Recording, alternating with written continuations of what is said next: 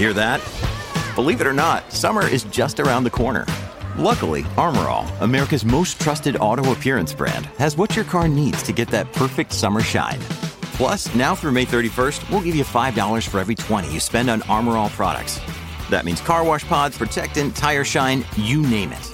Find out how to get your $5 rebate at armorall.com. Armor All, less work, more clean.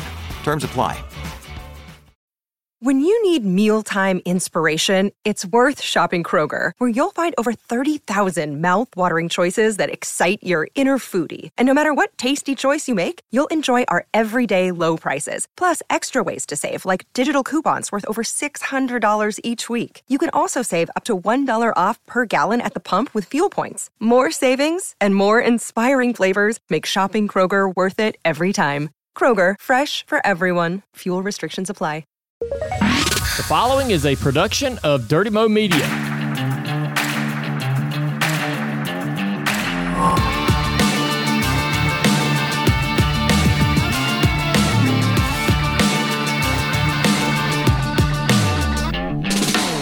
All right, everybody, welcome back to another edition of the Teardown. My name is Jeff Gluck, and I'm along with my coworker Jordan Bianchi. We are motorsports writers for the Athletic, and one of us is incredibly, incredibly jealous of the other person tonight, and that is me, because forever and for eternity, Jordan gets to say he was one at one of the great NASCAR classic finishes All of time. all time, maybe classic NASCAR races ever. Uh, what a night! What an unexpected result uh, this weekend at Atlanta. Um, man, Jordan, how, how are you feeling right now, dude? What what's it feel like to be there? Did Atlanta just become one of NASCAR's favorite best tracks? It certainly feels that way. And I, I'm going to write about this to The Athletic, but I, I think I can pinpoint the moment where everybody's opinion about Atlanta, which going into this weekend, I think everybody kind of agreed it was like, eh, it's better than what it was, but it's still not, you know, great. Drivers really weren't in favor of it. Media was, eh, you know. I think it was when Austin Cindric went four wide into turn one. He did that crazy move down the front stretch, pulls out, goes to the inside, and you're like, oh my God, is this happening? And like they're just gonna all wad out. It's gonna be the biggest crash in NASCAR history in turn one. He makes it, and everybody was like, wow. And I think it was that precise moment when Atlanta Motor Speedway became one of NASCAR's favorite tracks and the playoff race that is going to kick off the playoffs that everybody is kind of dreading collectively in the garage. They still may be dreading it to some degree. Fans, though, are like, hell yeah, I can't wait for that. I just think it's so amazing how a track's perception can change so quickly. And and we're not talking about oh since they did the reconfiguration. We're talking about like in one night, right? I mean- 24 hours. I mean, the the truck race and the Xfinity race yesterday, you're like, oh man, this this cup race, there's a chance this is gonna suck. Maybe the track's aged too much already. Oh, that's that's too bad, man. Uh, you know, this this track they really screwed this place up, man. And uh, you know, you look at the anonymous poll that you did just last week at Daytona, right? that aged poorly. Let's Yeah. say. I mean, that was Atlanta in general. Both Atlanta races were voted as the number one place that drivers were least looking forward to going this year. That you had the one driver, whoever that was, saying that they, they wished a tornado would hit the place and wipe it all off uh, off the face of the earth. Um, and then, you know, one by one, even even the the care center interviews I was watching, you know, by people, you know, whether it was Bob or Dustin or front stretch people or whatever, posting these interviews, drivers are saying, "Oh, I had I had fun. That was actually pretty good." Um, and I and you look at the post race transcripts of the drivers, one after another. They're like, "That was actually fun. That was really fun." And this is one week after you know we watched the super speedway race at Daytona, where you're like, "Oh man, the fuel savings that just wasn't very good." And so even though you're thinking, even if this is another super speedway race, it's still not going to be great. But for whatever reason, this just absolutely shined. Um, I mean, it was spectacular. And and again, take away the ending, it was still going to be a, a phenomenal race. And the ending was just one of those things where that was just like, oh, like okay, now you've you've you've launched yourself into legendary status right here, Atlanta. This is the cherry on top of the Sunday. I mean, that finish was. And I think to me, what stood out above all else tonight was often in super speedway races, and you, you could see this in Daytona, and all week it was the chatter, right? Is guys weren't racing hard, they weren't racing 100%, they were saving fuel mileage, and it looked, and I don't mean this, I don't know how else to describe this it almost looked easy, right? Like anybody could hop in a car and just go on that racetrack and just drive. You're staying in line. You're not. You're going 50% throttle. Some guys even said I think 30% at times. You know, and it just looked easy. There was not one single thing about tonight's race that looked easy. These guys impressed. They looked. It looked hard. It was car control. It was these guys were on the edge of, of losing it. They're fighting it. The cars are dancing around. We saw some of NASCAR's best drivers lose control. We've talked about this at races at like Kansas before, where you need that, you need to feel like this is hard. That these guys are pushing themselves and, and flirting with danger. They did that tonight. It looked hard. It looked like something that no ordinary person could do. These guys looked extraordinary doing what they did tonight. And I think that transcends this race. I think you, you've nailed it there. And, and that was one of the big criticisms of like the 550 package, right? Like, ah, I mean, you can't spin these cars out even if you tried, right? And then once we saw the next gen at intermediate tracks, we started to see little hints of like, okay, hey, you know, there's it looks like they're on the edge of control and they could spin out by themselves. And and as you said, we want to know that it's that hard, that it's really difficult to drive these cars, um, because you don't want to be able to think that you could do it by that you could do it yourself, right? Yeah.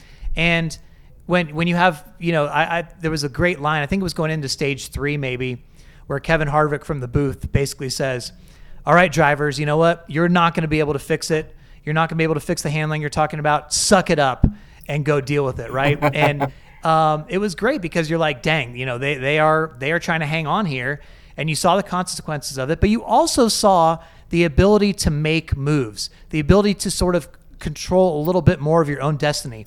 It wasn't that you were stuck in line. It didn't seem like that, like at Daytona, where you're just like, ah, oh, well, here and nothing we can do kind of thing. Like you saw guys moving, you saw guys spin out and come all the way to the back. Um, you saw Joey Logano with his weird thing at, at, the start of the race where with the glove, boy, that the glove seemed like a, a lifetime ago by yeah, now, by the way. 100%. Um, you know, and to, to go to the back to, to have to do a pass through penalty, gets the lap one caution, and then he's later leading this race. Mm-hmm. Um, you know, just stuff like that. Like you could you could make moves um, and and it was very very compelling.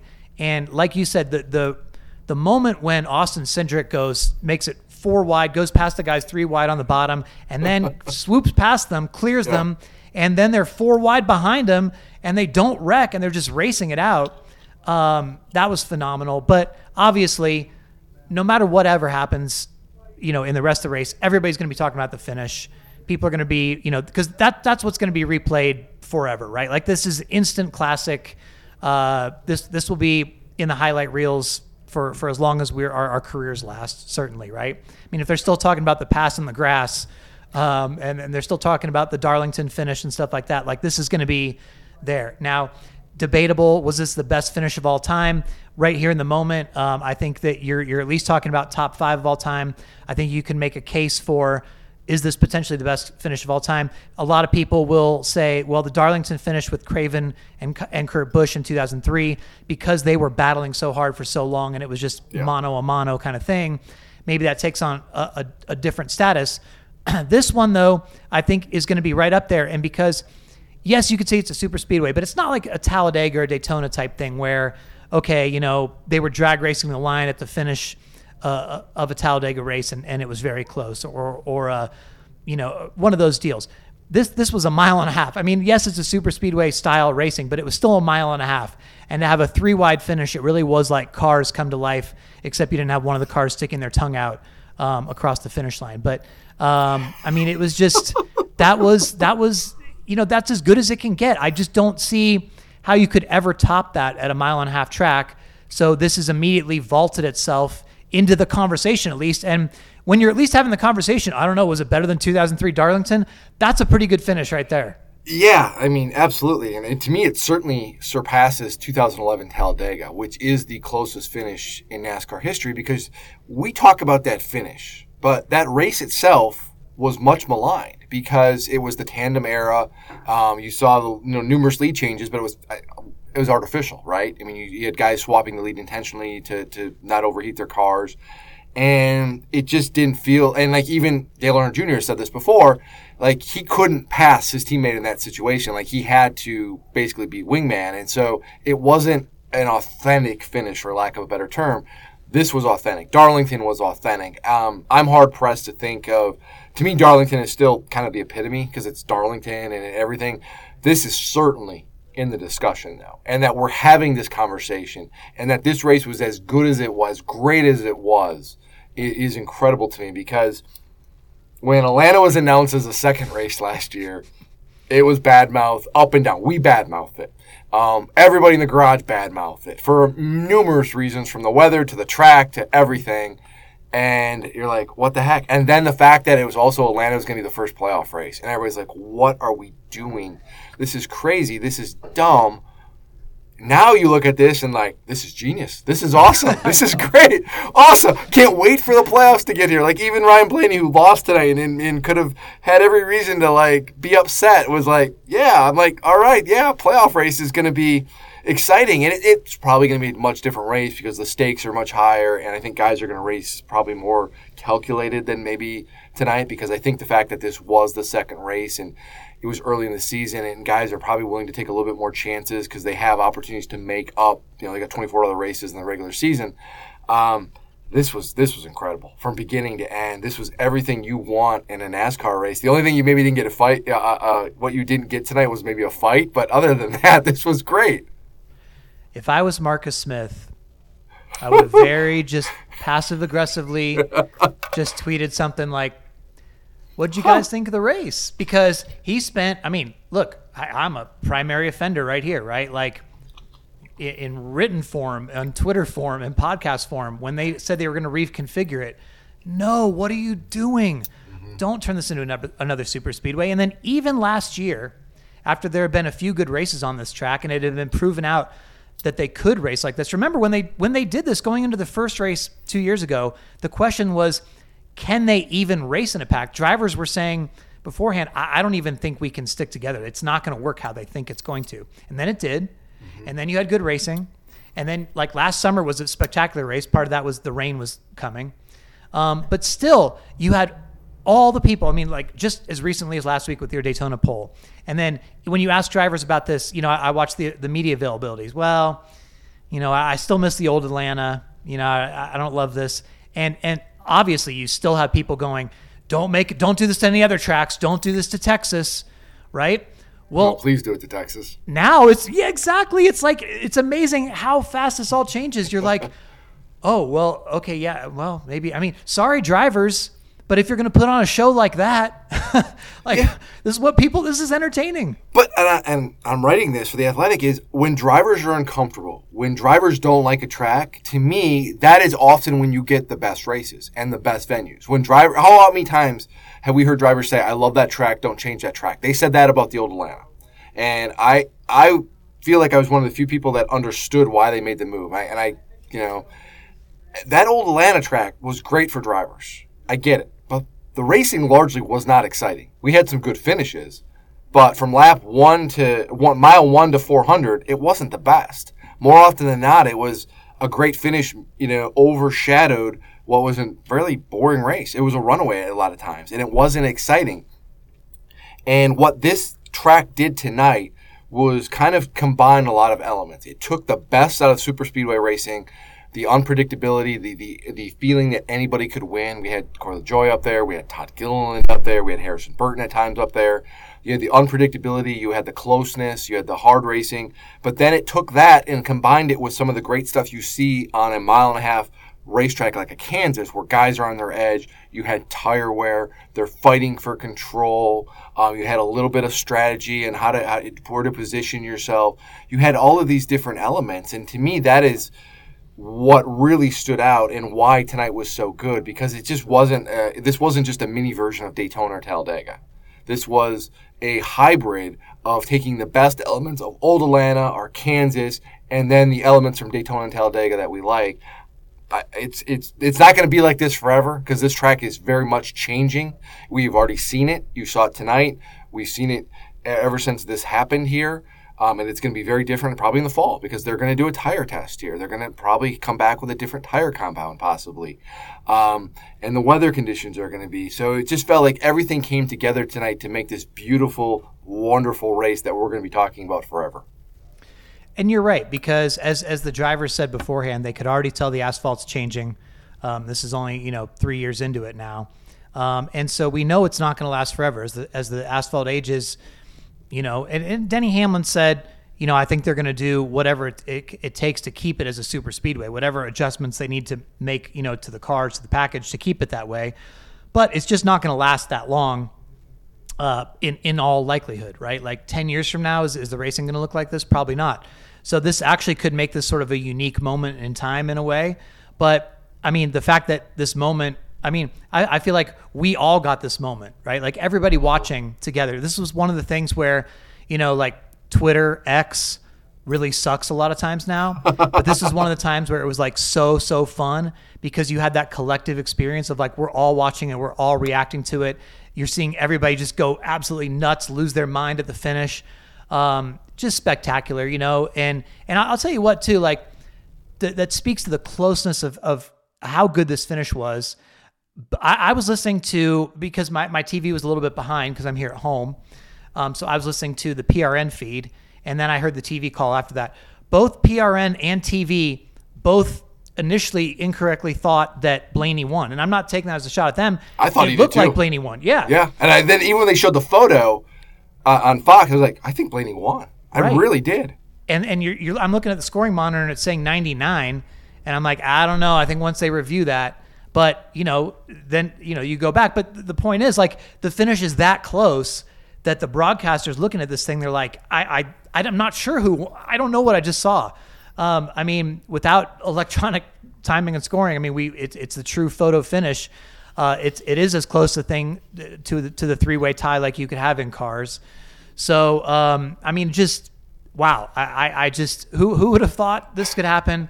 Uh, Marcus Smith, we were all wrong hey, I'm, if I'm, I'm him, I'm um, taking a I'm taking a huge victory lap. Well, first of all, I'm probably pouring myself a nice Johnnie Walker Blue tonight, maybe lighting up a cigar and be like, "Told you so." And then tomorrow, I'm calling every single Sirius show. Hey, I'm available for interviews, and I'm making myself available to all the media. And guess what? You're coming to my track in two weeks in Las Vegas. Like promote that. And and by the way, um, Texas in a few Texas uh, reconfiguration will be underway. When's that race? Mid April. Uh, we'll be starting the reconfiguration at the end of April. I tell you what, if you ever wanted to, a good time to announce Oh that you were goodness. gonna you were gonna redo Texas and not have the blowback, you know, the initial like, no, don't do that. Yeah, what are you doing? Don't we don't need another super right. speedway. No, not not eight per year. No, no, no. Yeah. Now. I think, do it right now. Right do now. Do it right now. Right now. You'd have all the drivers, even the drivers would be like, Yeah, I, I yeah, can see why I you're get doing it. that. Okay, yeah, I get yeah, it. Okay, yeah. Fine. Um, so and, and you know what? While you're at it, give Texas its second date back. All star okay? race, baby. You know, all star race. Going to Texas. Uh, man, uh, yeah, just uh, wow. I, I I'm just still sort of in disbelief that, that just this this happened. Um, Unbelievable. I, am sure Daniel Suarez is too to a degree. By the way, Daniel Suarez won the race. I'm not sure. um, we got a lot to talk about. I, I, we got to talk about Suarez yeah. too in depth because that there's a lot of layers to that and a lot of ramifications of what that win could uh, mean. I know we're going to get to that. Yes. So, um, first of all, I mean, before we get to that, can you just give us sort of a sense of? Um, I, am sure you watched the finish of the race in the media center. There yeah. must have been a big reaction, and you know, you know, no cheering allowed in the press box. But you, that's one of those things where you everybody has to react. Uh, like you can't, you're human, so I'm sure people were like, "Whoa," you know. Yeah, I mean, um, there was that, but I, you know, yeah. I honestly paid no attention. I had my headphones in. I was listening to this, the officials, you know, trying to figure out who won the race, and yeah, and, uh, honestly, some of the media too, as you know, already departs the media center because they're on pit. They want to be on pit road as early as possible. And so, yeah, there was definitely some reaction, but it was a lot of like, whoa, crazy. I mean, there was a lot of moments like that, though. I mean, there there was the, the, the Austin Cindric pass um, all throughout. I would say that last green flag run after they restarted it. So what was that? Five laps. They got the green with five to go. Um, that was like everybody was just kind of like edge of your seat. I mean, that was the epitome of edge of your seat of like, oh my goodness, what's going to happen here? It felt like, you know, anything could happen. Ryan Blaney is doing a great job up front of defending, and you're like, who's going to come after him? You're waiting any moment for that accident to happen, and I don't think. I thought some people thought maybe Kyle Busch was going to get up there and get the win. I, I know I can say this, I, and I feel like I confidently say this about my other media colleague. I don't think anybody expected Suarez to get up there and, and get the win. I tell you what, too, on that point, you know, because and, and it just sort of reminded me here. You know, I tweeted, okay, five laps to go in regulation because of course the way that this race was sort of unfolding late of course there was going to be overtime of course somebody was going to screw up and i think that when you think about the professional high high level of driving that it took you know, everybody just ripped the truck series, right? Like last week at Daytona, oh my gosh, these guys, like, what are they doing here, right? Um, you you can see the difference, right? Like in the Cup Series, these guys are so freaking good, and that finish in particular, like if you if you think about that finish, how close those three guys were. I, I was waiting for one of them to bounce off somebody. Yeah. Uh, to, to make contact to say no i'm not going to get you i'm going to turn into you or i'm going to fence you or or something, or or to bounce off each other, go spinning in the grass. People pile in. It's sort of a circus-like ending. Whatever. Something that would have marred what otherwise would have been a great race. Exactly. And those guys simply completely raced it out professionally, zero contact. I mean, that that is about as high level of driving as you can possibly get. There needs to be some level of appreciation for that yeah. in itself. That that is the show in itself because you know, you could talk about, wow, what, what is entertaining about a race like this, right? Like ultimately, Fox says there's only three cars that weren't involved in a wreck. Okay, so if people like wrecks, you you had that, right? And, and most of those cars bounce back. I mean, a lot of them. There's, Denny there's, Hamlin did, uh, Todd Gilliland and Martin Truex Jr. did. Daniel yeah. Suarez was involved in the first wreck of the day. 22 cars on the lead lap. And again, out of the 37 cars, 34 of them were involved in at least some sort of contact during the night. So that's that's one thing that people are measuring, right? Another thing, lead changes, okay? You had 48 lead changes, new track record. The previous track record was 46, set 2 years ago in this race. And then there was a race uh, way back, I think in the 80s or 90s that had 45 lead changes. Um, and you know, so so it, by that metric, are you looking for that for your excitement? But ultimately, when you when you see them highly professionally, cleanly race it out to the end, that is like that that takes it to a whole other level to me because that's that's like the peak. That is showing you this is the pinnacle of stock car racing, and and I think there's just you know you just sort of bow down to that, uh, tip your cap because that that was remarkable. And I, I go back to this, but to me the skill stood out today. It was hard to control these cars, and how many times did you see guys make moves? Go, you know, they swoop down, try to make a pass on the inside. They would do it and they'd get loose and they'd have to catch it. Or they'd, they'd slide up and they try to do a slide job or something of that nature. So many moments in this race where it was the, the skill set of these drivers was on full display, which is not something we can, it doesn't feel like you can often say that. Um, in, in, this. We, we talked about this on this show a few weeks ago, maybe it was even last week, about Formula One and, and, and, you know, where you can see that these guys, how hard these guys are pushing it and how their concentration level and what it takes to maintain control of their cars. Tonight, here at Atlanta, you got that. The other thing, too, is like a, a, a tweet just came across while you were talking there from Kyle Larson. And he says, That was the most fun I've ever had in a drafting race. And I, we've talked a lot about on this podcast over the years about the fun factor going down, right? Because in the days of the 550 package, the drivers hated racing like that. Like they didn't feel like they could show their skill set. Um, in, in a lot of the next gen, you know, oh, the cars are so even now. You can't pass. It's so hard. You know, it, it, it you're just stuck and, and dirty air and all this stuff. That's not fun for them. Um, you know, just in general, you just don't hear a lot of guys get out of their cars anymore and say, that was fun. I love that. And I, and I touched on that earlier, but I, I just think that's such a, a point of emphasis that here's a race that was, you know, something that all the drivers were dreading. And anyone with an open mind is going to end up walking away from that going, damn, that was pretty cool. I love that. I love yeah. that. That was, that was really, I, would like to do that again. so, um, whatever you can do to bottle that up, uh, NASCAR needs to be all hands on deck studying that because to figure out how to how to make that secret sauce uh, and, and, hold on to it for as long as they can and, and sort of replicate it. Um, and again, do you want that every week? No, no, you don't want that every week. You, you have to have races like next week when the quote real season starts in Las Vegas. But um, for the you know we, we talked about hey like this is going to be for for the for the Netflix fans for the casual fans coming from Daytona to to tune into this and see something similar. Imagine if you were like a new fan to NASCAR. Like you got hooked in from Netflix, you watched Daytona last week, and now you watch this for your like your second race. Whoa. Like this is something where you're like, oh, oh yeah, I'm gonna watch this again. Like this is crazy. What a what a sport, you know? So um, this is this is a huge W for NASCAR all around. I agree, and I think part of it too. It needs to be mentioned. Those tire wear tonight you know, Kyle Busch mentioned it afterwards that the tire wore and maybe didn't wear some as, as fast as some guys would have liked. And you could, if you had had more tire wear earlier in the run, you would have seen even more of this. But you did see that tonight. You you saw where there was tire fall off, and it mattered to conserve your tires. It mattered to save them, and so you can make a run at the end. And we had all of those things. It was this was almost feels like an anomaly because there was so many different factors that had to come in together to make this happen, but it did. So you touched on it about well, you know, what the race will look like in the fall, and and your your point was about, you know, the the attitude of being in the playoffs. Will that change things, right? But what you know, I, I don't have a sense of what the weather was today. Everybody had said last week, well, there are going to be two different races at Atlanta because one will be cold weather, one will be warm weather, and you'll you'll slip and slide more in the warm weather. We were used to be eh, we're used to Atlanta being pretty cold this time of year look just looking for pictures and stuff, it didn't seem like it was super cold there.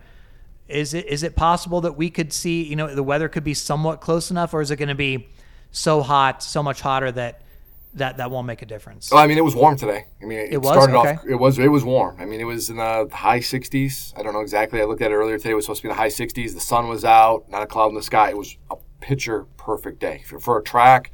For this race, the last few years has been it has been brutally cold. Today was awesome, perfect weather. You're gonna probably have something at least similar, if not even more so, in terms of heat and slickness and tire wear and everything else um, in the, the fall, depending upon what they do with the tire. Um, if they bring out the same compound or not, it doesn't sound like they will, but you know we don't know. But you would think that the conditions in September are going to be conducive for something similar to this. To, to you know, you're not you're not going to replicate this 100. percent I just don't think that's possible. But you you've got the ingredients for a very very good race. Um, that's certainly going to have a lot of drama and different layers to it. Um, it, yeah, there's going to be crashes and there's going to be pack race and everything, but it's also going to be, and you know, you're going to, it's going to further the narrative that the playoffs are a, a crapshoot and everything like that. But it's certainly going to be exciting. All right. Well, before we go further and talk about Suarez and what this means to him, that's a very important storyline. Uh, let's talk about our show's sponsor, FanDuel, and this is specifically for those of you in North Carolina because the wait's almost over. FanDuel is coming to your state. Sports betting's legal now.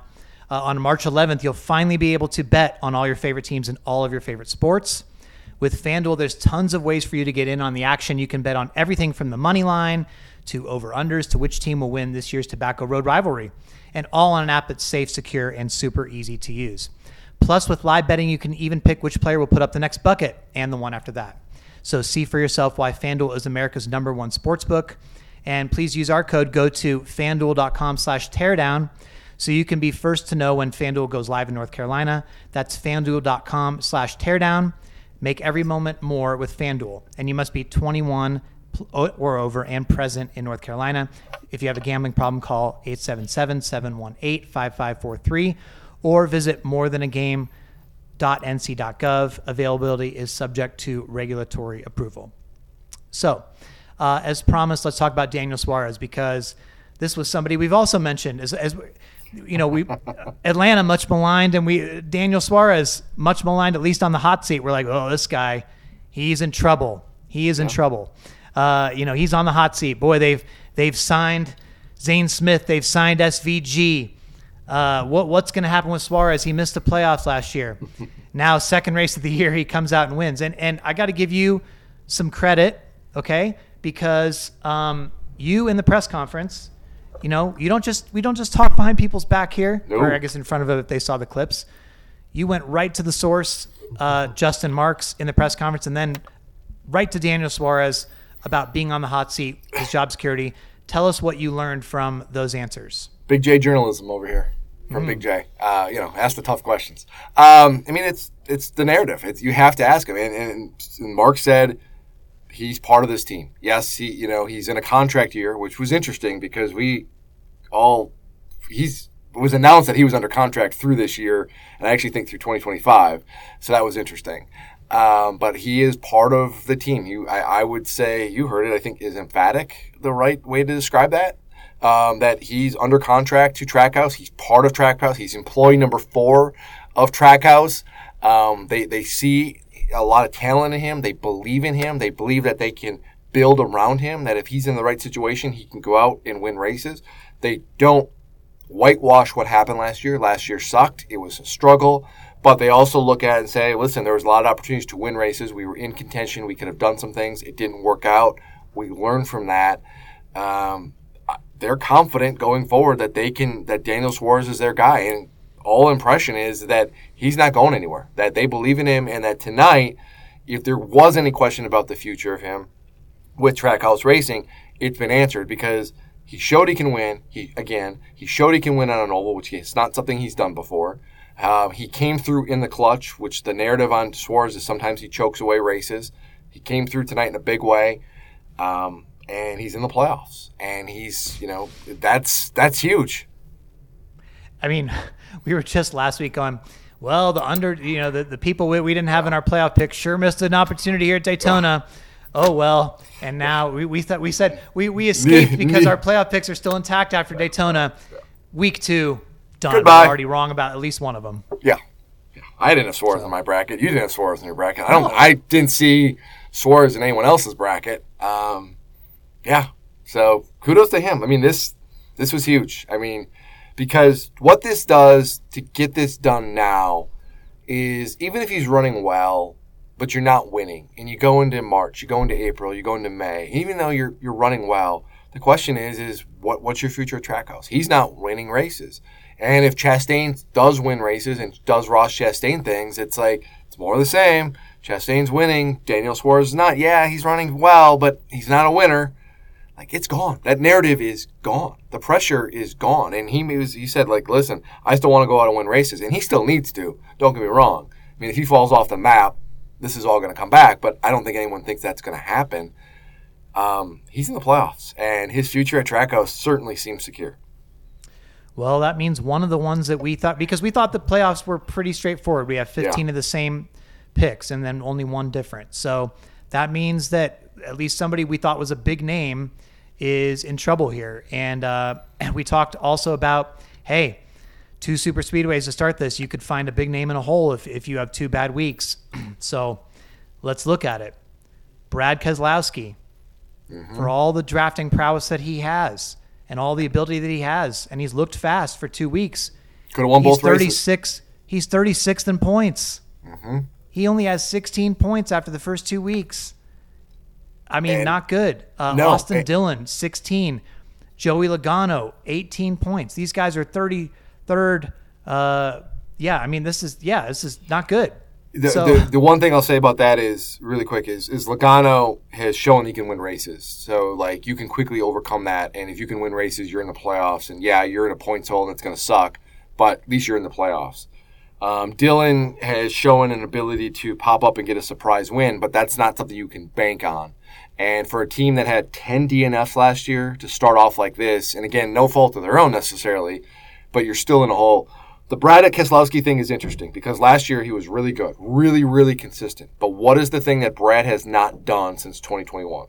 Has won a race. Win. And you're in a points hole like this, you can win. That erases the, the deficit because you're going to put yourself in the playoffs. But if you, you got to go out and win, and he hasn't been able to do that. Now, if you can go out and run like you did last year, you, you would think that a win is going to fall in your place, but it didn't do it last year and there's no guarantees what's going to happen because we still the unknown is what's going to happen at Las Vegas on a quote unquote traditional track. What's going to happen at Phoenix? We don't know how the Fords are going to do, or the Toyotas, or the Chevrolets, or any of this. Fords could go there and be terrible. And then all of a sudden you're like, whoa, man, we, we're going to be struggling on the mile and a half racetracks this year. Or you go to Phoenix and we struggle. And then it's like, oh, man, we don't have, you know, flat, short oval speed. We don't know. And that's a worrisome. But if you can win, that that's that's the cure all. But we don't know if Brad can win because he hasn't done it since 2021. Yeah, I mean, you you you can easily say like, okay, Logano should be up there, but also we, we saw two- last year there's yeah. no guarantees, and Two of the last yeah. three years, he's won one race. I, that you know, you can say what you want. And I took a lot of crap uh, in my preseason power rankings. I had Logano like 12, and people are like way too low. And I get that. Like he, he seems like the ultimate. He's either going to be great and run for the championship, or he's going to be somewhere far below that. He's won one race two of the last three years, and you Did can't he win one that. last year, and it was this Atlanta race? Is Yes, that right? that is correct. And then he and then a couple years ago he won the Bristol Bristol, Dirt. Dirt. race for his only win, right? So And now, again, we have to acknowledge in between those, he did win a championship. but you just, but the point is, is like he's very hot or cold. He's either, it feels like he's all championship or bust or somewhere else. Well, speaking of Logano, let's just touch on this really quick before we talk about more guys. We're already talking about him. The webbed glove. Oh, what a sneaky little trick that was. God, they're Um, smart. Man, these engineers, are, I would love to know who came up with that idea. And I'm going to find out. Man, that That's that was so, so um, smart. you know, the, the, the email comes across from NASCAR. I don't know if they announced it in the media center, but at least for me, it was an email Yeah. here at home. And it was like, Joey Logano will have to start at the back and do a pass through penalty uh, for gloves that were not SFI approved. And you're like, why would you mess with your gloves? And then, um, you know, Fox, uh, you know, they, they found the clip of it, showed it right before the race there, where, um, I mean, he's got the web right there, and, and it's to, to try to block the air in qualifying. You know, it, it helped because he's had front row starts the past two weeks. You would assume that if he did it this time, he probably did it at Daytona 500 to get the Daytona 500 pole. Is that is that an unfair assumption? Do you? I think that's fair. I mean, I, I would love to know what performance advantage, like how was that enough to get him the pole? Like, is it worth it? Is the juice worth the squeeze? I mean, the, the the margin that he beat Michael McDowell by for the pole at Daytona, that might have been it, right? I mean, Yeah. So yeah, I mean, you wouldn't think so, but um, I mean, it, it also looks like he has little tricks. Like you could see him tugging on the window net a little bit in the car to try to move it forward. I think they talked about that on the broadcast, but the glove is what they got him for, and um, you know now it'll be you know, fortunately for him though. Uh, you know, he, he ends up, you know, getting in a wreck and uh, ends up 28th. But until that point, he had completely overcome the penalty doing the pass year because there was a wreck on lap one, right? When he was, you know, He was up to it 20th. the perfect timing. He'd stay on the lead lap. Yeah. Um, but it sounds like there will be some penalty during the week as well because you had two concerns here, right? Number one was the competition reason, which, from what I understand, the competition reason is being penalized. That's why he had to go to the back and do do the pass through. That's for the competition part. The safety part of it, the non SFI approved, that would be a monetary fine as they've given out in the past, right? Isn't that your impression? So Yeah. we should probably look for a fine like on Tuesday. Yeah, correct. And you may see some other penalties too because you've got the parts confiscated off the Stewart-Haas racing cars of Ryan Preece and Noah Gragson. We talk about guys who can't afford to lose points. There's two certainly that can't do that. And then we had the truck race. We had teams that had issues with their windshield brackets or, you know, whether that was debris induced or not is, is up for interpretation. Um, NASCAR's investigating, shall we say.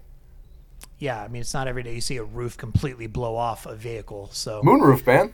um, that was that was something It else. wild. But um, back to the standings here. Yeah. Unfortunately, such a I mean you feel so bad for this dude. Um, if I'm looking at this right, 32nd in points, you're like, wow, it must be a tough tar- start to the season. Todd Gilliland, Yeah. Todd Gilliland, who led the most laps of anybody today. He led 58 laps. I mean, he that's the most the most laps anybody in front row's history has has led. Uh, you know, in in, the, in in one race in team history, right? Like he he had a great day. He probably had the fastest car. Um, he led six different times. You know, you could see him sort of get back up there. Uh, unfortunately, he he kind of lost a little bit of track position. Then he got behind a you know a wreck and ran into it. I think it was when was when Keselowski hit the wall or something. He ran into the wall, Yeah. broke a toe tire. link. You know, game over, right? But like, you're thinking, man, Todd Gilliland, what a great start to the season. You look at the standings and you're like, dang, he's probably gonna have to win at this point, right? Yeah. He was great at Daytona. I mean, he was running top five at Daytona, had one of the fastest cars, was in the mix, and front row motorsports in general, two opportunities to win race. We talked about missed opportunities. Michael McDowell had a great car at, at Daytona. Todd Gilliland was great at Daytona, but they end up in you know they had their own issues. They come here. It, Michael wins the first pole for him, only the second ever for front row. They're they look great. Even Michael got into an earlier, you know, got into an incident and uh, still rallied back and was in, you know, finished top ten today. But it just you don't have those opportunities to always win those races. And you look at it, and now Todd's in this position where it's like, man, like on one hand you're you're excited, you're encouraged, like, hey, we just we ran really well, but those Atlanta and Daytona are very different from the other tracks on the schedule, and you don't know if those opportunities are going to be there for them. And in front row, it feels like they maybe let one get away. But again, well, no at least fault of have, their own. you know, they have the new Ford uh, Tier One thing going for them, and, Yeah, and Michael big. McDowell.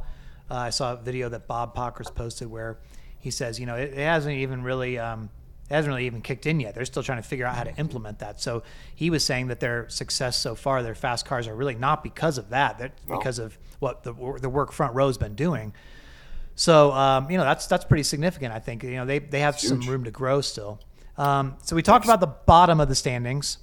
Let's talk about the top. Do you, have you? I don't know if you've seen. I haven't even seen it yet. okay. Do you, do you want to guess who is the current points leader? Yeah, I thought about this because Bubba finished top five tonight, and He is fourth in points. He's, He's fourth in points. points. He's actually lower than I want. Um, I, I couldn't even get.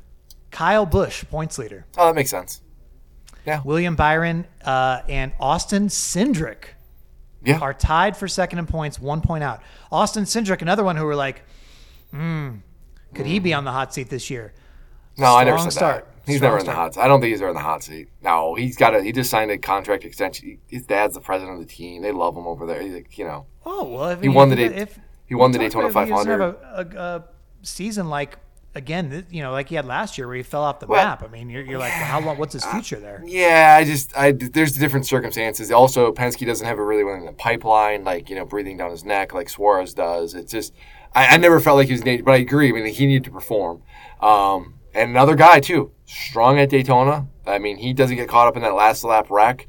Maybe wins that race. Um, comes here and was dominant. I mean, he was in the mix all day long, and yeah, great start to the year for him.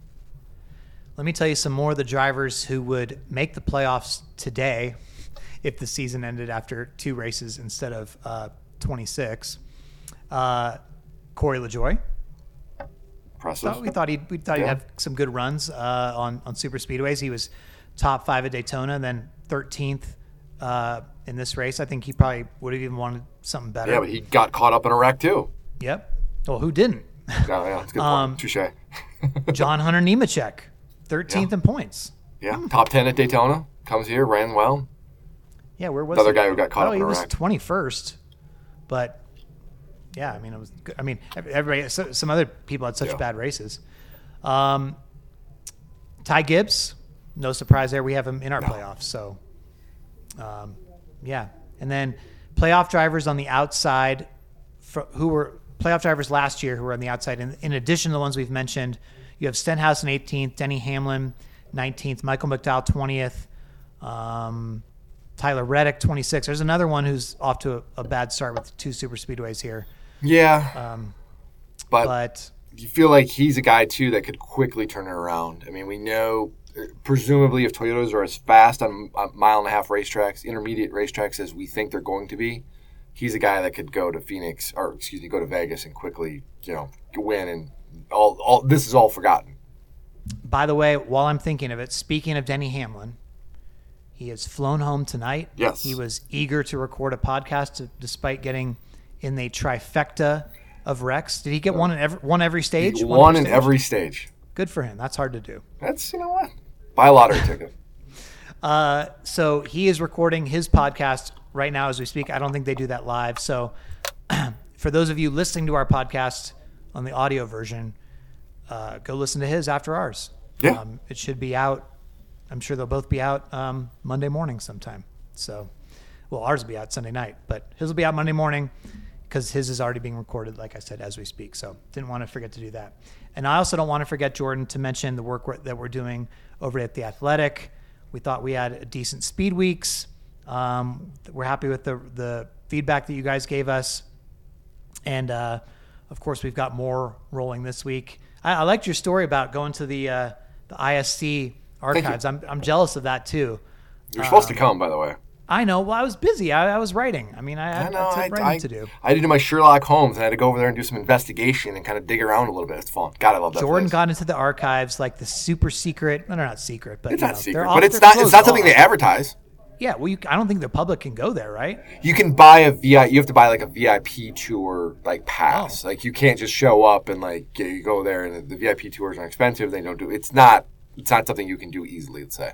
Gotcha. Well, I was fascinated, especially with your description of Bill France's office, Oh my god, it's which awesome. apparently has been recreated, yeah. like down to. I mean, they had items that he used, mm-hmm. and A like fish he caught. He's got the best thing is that globe next to the desk that opens up. You don't even know. You look at it, you're like, oh, that's cool. It's like an old globe that's standing a, you know, a uh, stand, freestanding globe. No, no, no. Open that bad boy up. Got room for three bottles and a tumbler. interesting. Respect.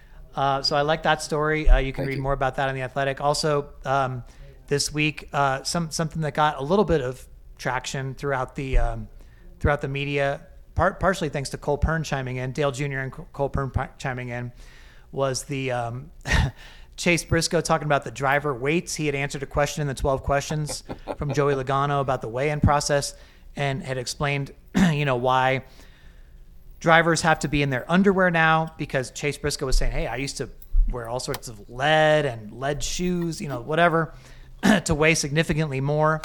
And Dale Jr. chimed in asking about uh, to, to Casey Mears, who I don't think responded about um, a trick that Cole Casey did. Mears had once pulled. So then Cole Pearn chimed in and just said tungsten butt plug, and that was Cole Pearn's first like actual tweet. What what? What's a butt plug? All right. This is a family show. We're moving on. But people, I'm, I, I don't know. I'm asking. Okay. Listen, I would recommend I Google not it? Googling that. Okay. No, Okay. Cool. Okay. Okay. Not Googling that, Googling that, but it's something that uh, I assume adds weight in Mm. a sneaky way. Okay. Care to elaborate? All right. Anyway, so those are the things we wrote about on The Athletic, and we'll have more to come this week going into Las Your 12 Vegas. questions, by the way, this year, your list of 12 questions is phenomenal. I know you like hem and haw over it every year, but this year's list, I love them. I think you did a really, really good job putting them together. It's uh, I'm I'm happy with them so far, but we're still we need to get into like we've had two great driver, great really great talkers so far in the 12 questions. So I need to get into some of the drivers who might not be as You want to name names? forthcoming. So, huh? Do you want to name names? Well, I who, mean, uh, some drivers are shy or they're less experienced with interviews. You know, you get Truck Series or something. So, you- I don't know if it's the drivers or the questions yet. So that's that's. But but thank you. I, I think it's off to a good start. I have friends of mine that are texting me wanting to explain butt plugs, so Okay. we'll have to get to that later. This is definitely. Let's let's let's try to get this. Try to get this back on the track. All right, fine, fine. Jordan, I, I'm afraid to even look at what the YouTube chat is saying about this right now. Um, anyway, by the way, um, I, I did note also, just while we're off topic, that Justin Marks complimented your hat in the post race press conference. He also said me, today. He also said today in the garage that I'm the best best dressed guy in NASCAR. So Okay, well, that's because I don't have my pink suit on anymore. I did say that actually. That was never come back. but my youngest daughter kaya she is very into picking out you know what color clothes or what color shirt whatever i'm going to wear she'll be like, i want you to wear green or whatever right and now that she has seen that this pink thing exists there's been times at home this week that i've had to walk around wearing that stupid pink sport coat so now i can never escape from it even though i wanted to move on after daytona this is like a- a little girl wants to see more pink. So You're welcome. You're welcome. Make it. You know what I'm doing? I'm creating daughter dad memories for you. Thank you. thank you, Jordan. That's that's what everybody thinks of you. You're, you know, the Giving dad back. daughter kind of thing. Yeah, that's what I'm here for. Okay. Uh, Atlanta was awesome. Uh, what, I- else, I just- what else do you want to say about Atlanta before we talk, start talking about other things? Yeah, I mean, it was awesome. I just, I think this was all. I mean, this was a phenomenal race. It was incredible, and I just it blows my mind of how the reputation for this track just did a complete 180. Do you think that this race, like legitimately, do you think this race will sell out for the playoffs? Ah, you know what? I don't know because this is such a tough market. I was talking to our friend Jay Busbee from Yahoo Sports, who's based down here, and like, and that time of year too. You got to remember that's college football season, and he was telling me like, you know, not only is this a tough sports market for just about everybody, the one team that does really really well and like just captivates the city is the Georgia Bulldogs, and they're going to be probably playing that weekend. And I, I just think it's going to be really, really hard to to to get people out here. And I don't know. I, I should it sell out? Absolutely. Like I, I don't know why you wouldn't want to come and see this race, and you've got playoffs drama and everything else. I, I would think it would, but I, I just when it comes to this market, I just don't think there's any guarantees.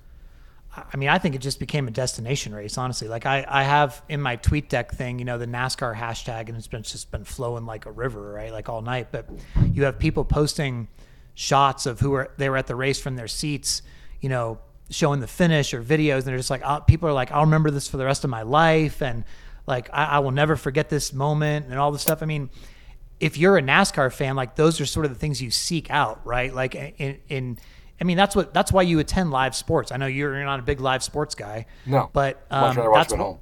what? Much rather watch them at home. Okay, I, I get that, but like, I would love to. I mean, I'm so jealous that you were there. I would have loved to experience what the crowd felt like, um, or, or you know, even the like I was asking you before, the reaction in the media. It's like those are the things that you never forget, um, and and and that's why, you know, that's why people just paid more billions to cover to to broadcast NASCAR in the future, because live sports remains unpredictable. It remains the one thing that you can't really afford to DVR because you got to know what's happening and you never know what the outcome's going to be. And the perfect case is tonight. From you could go top down again through the entire industry, and everybody's perception of Atlanta, just because of the show that we saw, has changed. And you, you nobody could really seen that coming. I mean, every No. yeah. So it's just it's it's it's magical that when that when that kind of thing happens. Yeah, I mean, it's going to be interesting. This is going to be interesting to see if this was lightning in a bottle, or this was the this is now what Atlanta is going to become on the regular, um, because it has been an evolution, and it'll be interesting that you know if you do get people to come out and they saw it today and they're like, man, this is awesome, this is what I want to see every time I go to Atlanta, and you don't deliver that, you know that that's the that's the downfall, which always which circles back to a point I always say, which is most of these racetracks only should have one date, man because like if you only had one Atlanta date and you had this race, you're like, oh my god, 365 days from now, I can't wait for them to come back, and it just builds and it builds and it builds and. uh, there's just this heightened anticipation, and I mean, it's great that it's in a playoff race and it's going to be entertaining as hell. And for us, it's going to be great because there's going to be storylines, you know, uh, plenty. But it just, I do think that you know sometimes you you, you go back to a racetrack so quickly, it, you can lose that a little bit. By the way, uh, a couple more notes before we move on into the to, to the good race poll that have been bouncing through my head here.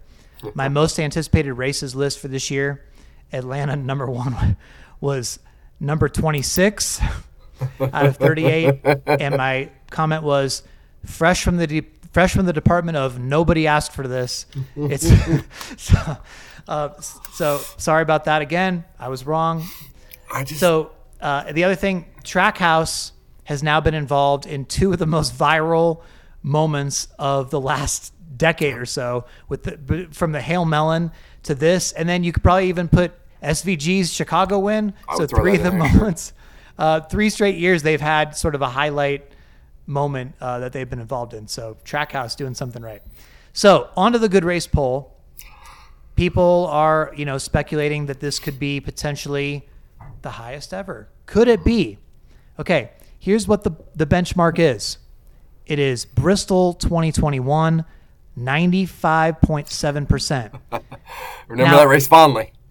yes i i, I know you do um, i think that you should you know release the audio Never. but that's fine I got the video. Forget the audio. Okay, release the video tell us tell us what harvick said he's not even a driver anymore No, no, no. Journalism integrity. Okay. Uh, so that was 95.7% a spectacular evening at Bristol. Um, actually, Bristol has the top three races on this list. All right, fire away. So w- will the will the Bristol trifecta be broken up? Um, so you have to go first. You you won last week at the Daytona 500. I have some thoughts on this, but what do you, where do you think this is going to land? This Atlanta race? Man, I don't want to go first.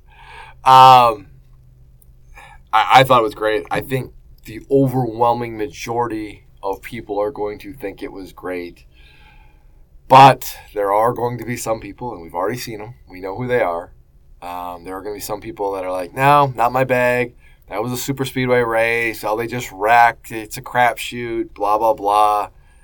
I don't see it. I don't think you can. I, I don't think objectively if you could watch this race and not come away entertained and not see what this offered.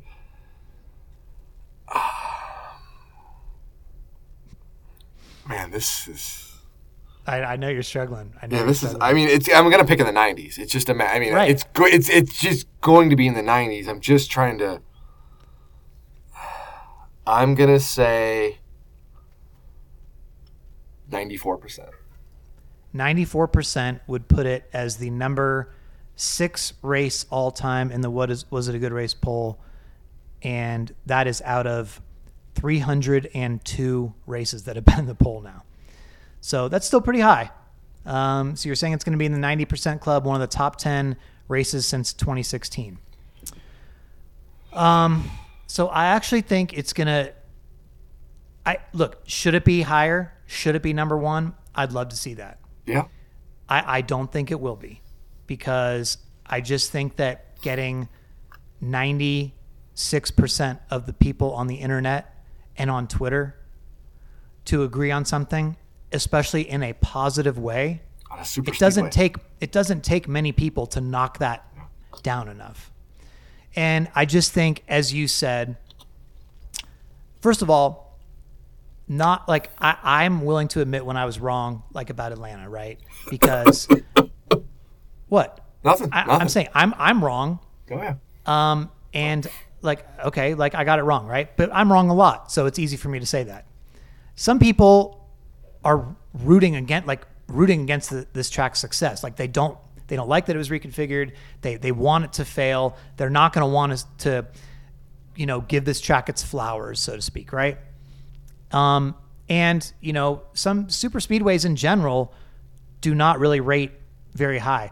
Uh, 2020 Talladega during the pandemic um, got a 94.3, but the next super speedway is 91.1. Like, so there's only one super speedway, um, I think in the top 20, it looks like, of all the races in the poll. So for Atlanta to crack that, it's gonna be it's gonna be tough. So that's why I'm I'm thinking more like 92.3 percent. Again, should it be higher? Yes. Um, I think it will start higher in the morning and then kind of trend down a little bit during the day, as Daytona did. so I'm not going to price is right you. I'm trying to be f- straight up. No, Again, nice. p- you're going to see a lot of people go. If it's in 92, you're going to say eight percent of these people should never watch NASCAR again. They don't know what a good NASCAR race is. I agree with you. I'm not saying it's justified. I just think that's what's going to happen because there's enough troll type people that are going to find a reason not to. So, um, Closed circuit to Marcus Smith. I know you listen to this podcast. You're a fan of the podcast. Could you do me a favor tomorrow? I need you to copy a link to the poll. I need you to send a company wide email to Speedway Motorsports employees saying, I need you to vote yes in this poll. We need to sell some tickets for Atlanta. We need to get some excitement. And, uh, you know, That's that's uh, that's not going to make it. You know how many people voted in the Daytona 500 to- poll? Thirty-one thousand three hundred and nine. So I don't think whatever the employment level of Speedway Motorsports is every, going to make it. every vote counts, Jeff. They all add up. Okay, sure. So, FYI, Marcus, need a favor here, bud. well, let's talk about Las Vegas really quick before we go, because now the real season does start, and I am excited about that. I, because we have so many unanswered questions. We we all this time we've talked about. You know, we had our preseason episodes. We had the Clash. We had Daytona 500. Now this. We really don't know who's going to be good yet. We really don't. I mean, we have no idea. Nobody does. I mean, you had drivers and crew chiefs all weekend. You know, people are asking them, "Oh, what's going to happen at Vegas?" We're like, well, we're all going to find out together. We we don't know We don't know what the new um, Ford and Toyota bodies are, are going to do. We we don't know if Chevy is going to be able to still, you know, sort of maintain, or are they going to fall off a cliff? We have no idea. So we're about to find out. We're about to find out on intermediate track at Las Vegas next week, and then we're, you know, somewhat short track um, at Phoenix. So, I, do, do you have any guesses? I mean, do you? I do have you no wanna- guesses. I mean, that's Okay. the thing. It's like you can make a guess, but I, what am I basing it on? All we can say is, you talk to people in Toyota camp. They're very confident. They like their car a lot. They feel like they they nailed it with this car, and so that you know, and that's a group that really isn't a talkative group. They don't really boast a lot. Um, you very rarely hear them kind of puff out their chest. So for them to say that, you like you you you take note of that. That means something. Um, so I, I don't have any guesses. I think it's going to be very interesting because Toyotas for the last few years have been very good on these mile and a half racetracks. It's given them a sense of um, I don't want to say bulletproof, but it, it made them feel very, very confident when you went to Vegas and Kansas and these other places, and especially in the playoffs. And you'd see Hamlin and Truex and Reddick, you know, Bubba, Kurt win these races. Um, if they go to Las Vegas and all of a sudden, not only are they not fast like they thought they were going to be, which is a stomach punch, and then all of a sudden your superiority, your safety net, which you felt like you had, is gone that is that's huge, and the ramifications um, are huge. Yeah, I totally agree with you, and I don't really have a sense either. I mean, I mean, I could make a case for all three manufacturers Yeah. performing well. I, I just, I have no idea. I really don't. Uh, this was really fun. Uh, obviously, we were we were sort of like punch drunk here on, on a high because this was this was a blast. It, it's this is one of those nights where you're just like, man, I cannot wait to talk about this. I'm so glad I have a podcast. It reminds me a little bit of Kansas one last year, where it's just like, this is awesome. So, um, pretty great. We'll remember this night for a long time. Everybody, um, thanks so much for listening, and we will talk to you next time on the Teardown. See everybody. Check out Dirty Mo Media on Twitter, Facebook, TikTok, and Instagram.